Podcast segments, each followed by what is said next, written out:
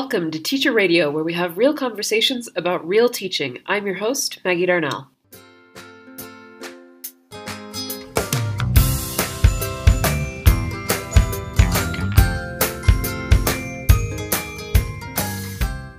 On today's episode, we're going to be discussing extracurriculars and boundaries, which I think is such a fun topic to talk, to, to discuss.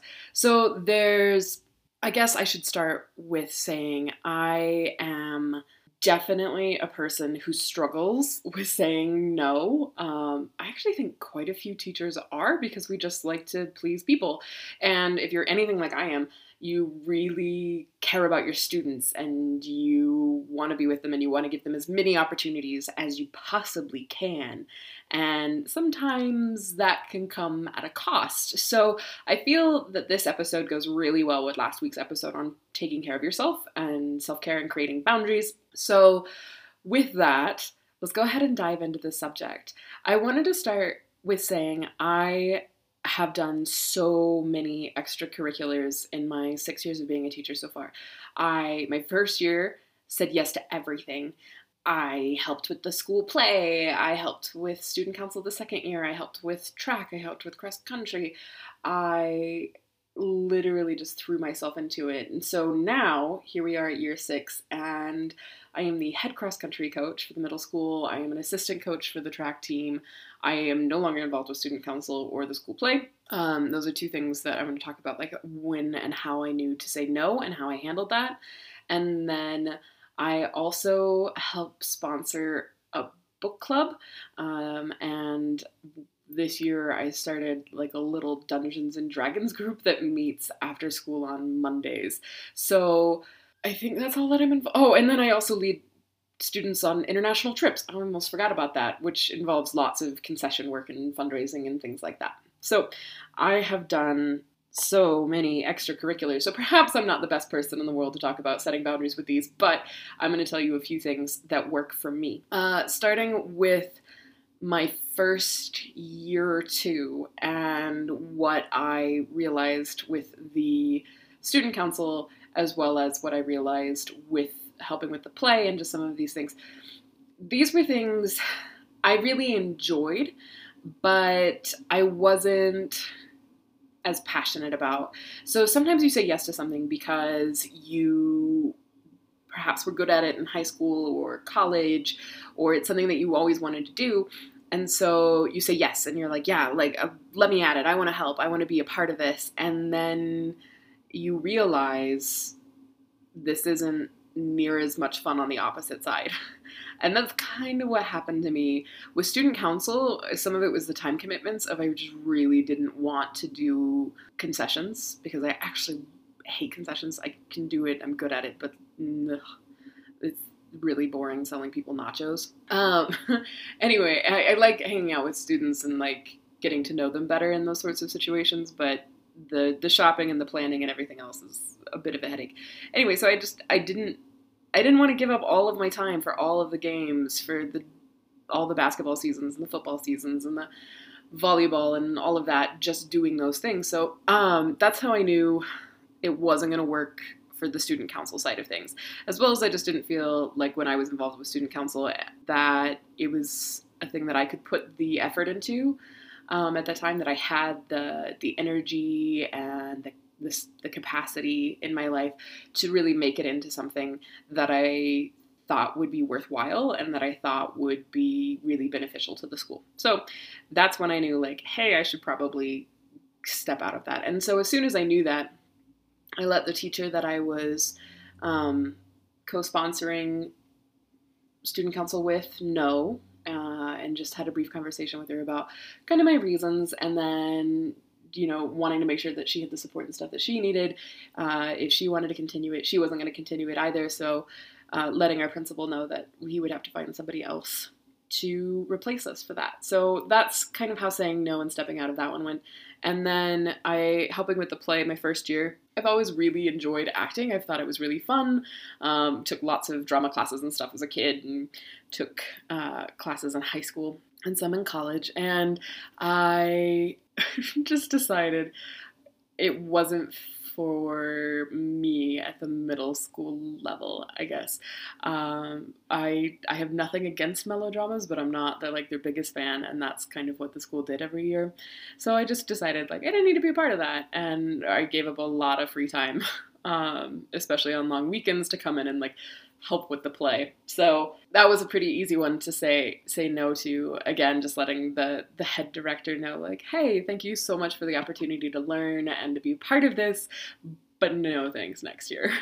And then as for the ones that I I continue to do, so the cross country, the track, uh, I, for one, never actually did school sports when I was in school.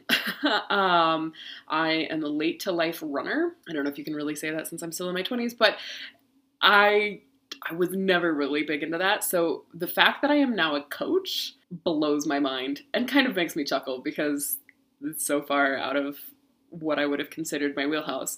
However, um, helping with cross country that first season, I realized, hey, this is a thing that I really actually love doing, and getting to see the students Uh, fall in love with running and compete, that was really, really rewarding. However, I didn't want to do it for free, which is what I had done. And so I uh, made sure that I took the courses that summer, to, uh, that went to a coaching clinic, so that I could be paid for my time for that, so that it was it was worth the amount of time that I was going to put in for it. And then just kind of became the cross country coach. Uh, and it's been so fulfilling, and the team has grown so much. And then in track, uh, just stepping up from an aide to an assistant coach, I am really pleased with the head coach that we have for track. And she's one of those people. This is the other piece of extracurriculars uh, and boundaries, is knowing, and some of this is trial and error, but knowing if you work well with someone and that you can learn from these people. So I learn so much every single season that I work with the head coach of our track team. Um, she is an amazing, amazing coach and someone that I admire very much. And she has taught me a lot about what it means to be a good coach, and helps me coach better in when I'm kind of by myself for cross country, uh, as well as in track. So anyway, but just paying attention to the people that you're working with is always a really, really good uh, thing to, to, to notice, because it can be the make or break for some of those extracurricular things that you're considering taking on or taking off your plate. So some of my other ones that I've done, the book club extracurricular, uh, I had a student who came to me and she really wanted to set that up. So we had a psychologist intern that year, and he and I set it up, and then I've continued it, and he's obviously gone off and gotten a job somewhere else um, after he finished his internship. But that was rewarding, and just the student really wanted it. And so in that, I, I buy the books, I provide the room and a safe location for these students to do this and to have discussions about the book, as well as just to like be their, their, their true selves. And I don't mind doing that. It's one lunch a week, and I already have a lunch duty. Uh, the way that the duty schedules work at my schools, I know that those can seem like extracurriculars, but they are kind of non-negotiables for us. So you have to take certain duties, um, like which ones you get are your choice, but you still have to take them. So I have one lunch duty, and then I have this Wednesday lunch book club, and the book club makes me, it gives me much joy. And it's fun to watch these students come together and discuss literature, and then when it's time to choose a new book, how they all get excited and book talk, different things. So uh, that's very much in my wheelhouse, as well as an English teacher, to, you know, help sponsor a continued love of books. um, and it's fun to see students from all walks of life come in and be a part of that. So there's that piece. And then Um, my husband and I started playing Dungeons and Dragons, and my students seemed kind of interested, and I'd heard kind of around the edges that there were some students looking to play, but they didn't have a dungeon master, and I was like, well, that sounds like something that I could probably do. And I'll be honest, if I was to try and do this, I probably will, will only do this this one year, um, just because it's a lot of work, actually, to D M.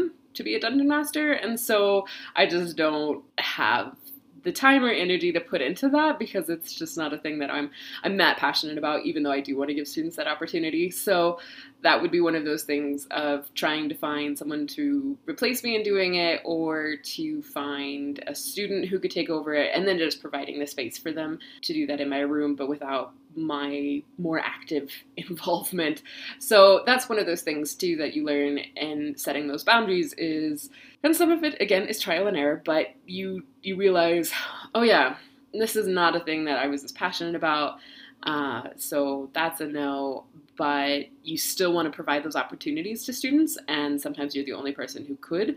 So being able to ask for help is really, really important. And then uh, also just providing them space, but giving them the structure, to, the structure and scaffolding for them to run their own event or club. And so that's kind of what's happened with book club, where we have student presidents and they lead the discussion and they take all the votes and things, and I'm just really providing a room at this point, um, which is great as I'm starting, I'm, I'll be moving this summer actually. That'll be the subject for another uh, episode, but just just knowing like what can you give and what that looks like and what the purpose of that giving is. So are you like all in, totally involved, or is this just a, I'm going to give you the space and scaffolding that you need, and I'll be here if you really need help, but otherwise you're kind of doing it by yourself, which I think is like the perfect way to do it, especially with middle school students. With high school students, I imagine you would give a lot more uh,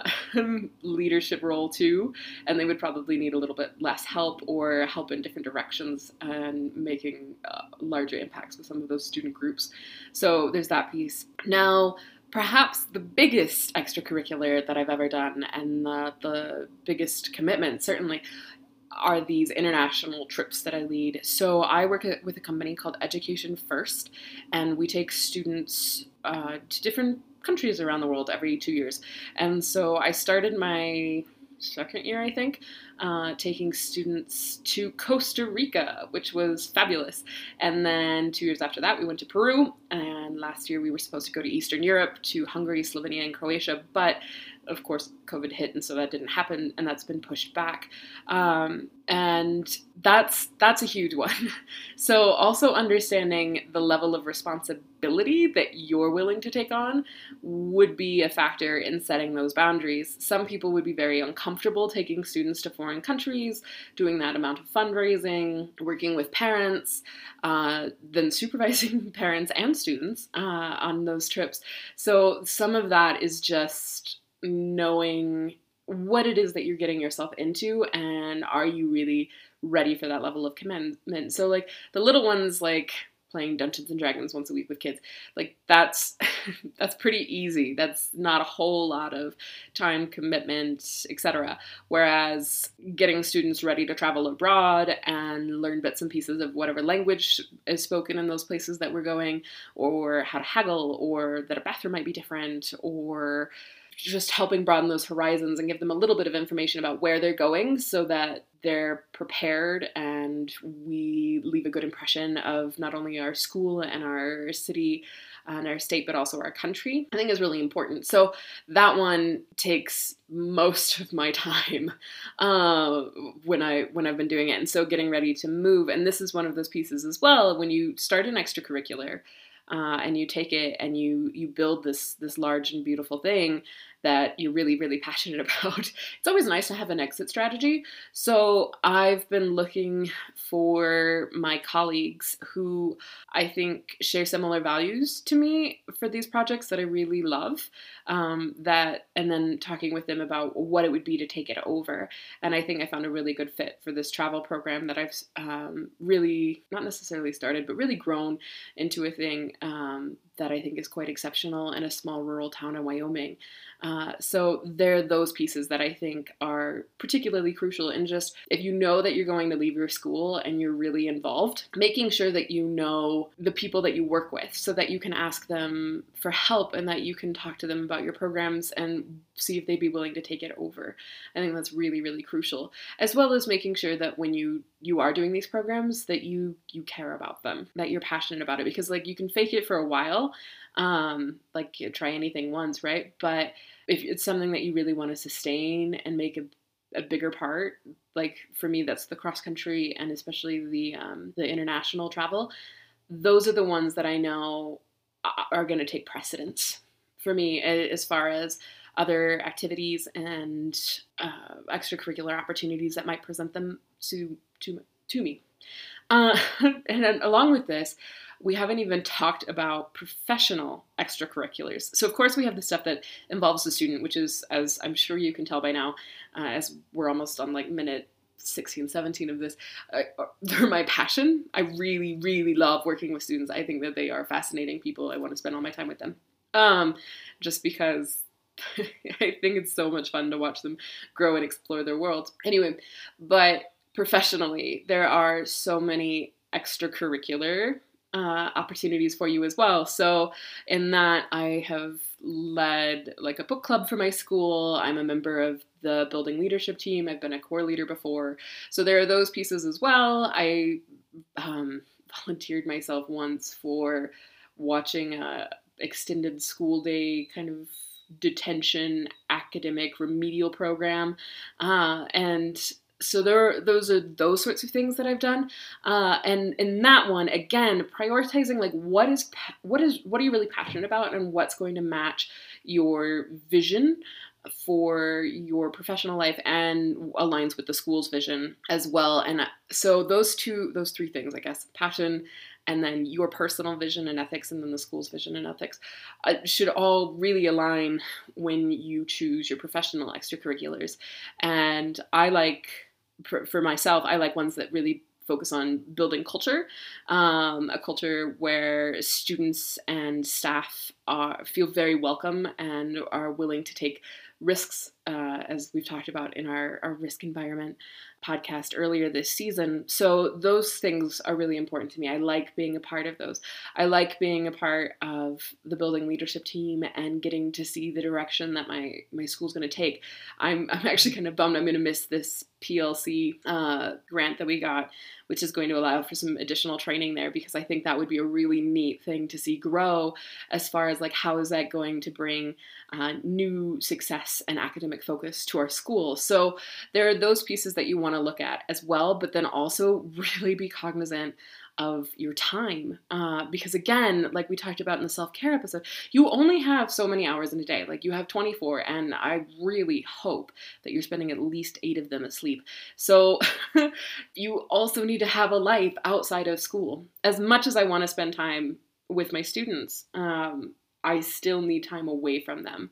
And I need outside hobbies as well. So when I've gotten really unbalanced with my extracurriculars, I do, I no longer have a home life. I am spending all my time at school, all my time with students um, or colleagues, and that's not healthy either. So making sure that you have a really set, a good balance where you're feeling that your cup is still full so that you can pour out and give to others with your extracurriculars is great.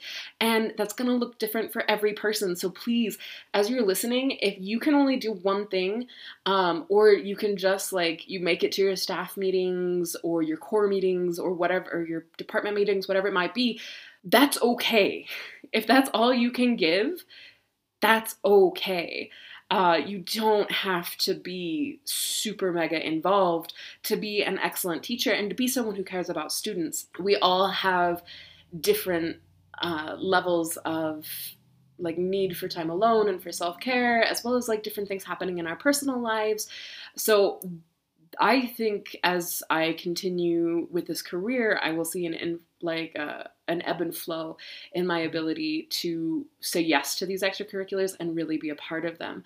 Um, and as new teachers, I know like especially it's so easy to say yes to everything because you just want to see what this is about and how can you be involved. And then as we get older, we get a little bit more discerning. um, but then I think that the flip side can happen too, where we just start saying no to things um, because we really engage with our home life. And like, again, all of this is okay. Um, making sure that you have the balance that works for you is definitely what I would suggest. Um, because extracurriculars, there's so many opportunities in your school to work with students and your colleagues. And some of them are so exciting, but you might not have the time. And so just checking in with yourself of like, does this align with what you want to do and your your mission and your career and your vision for what you want to do? And does it does it actually fit into your life? Do you have the time and the capacity to give to it at this moment? Um, and if you don't, like, don't be afraid to say no.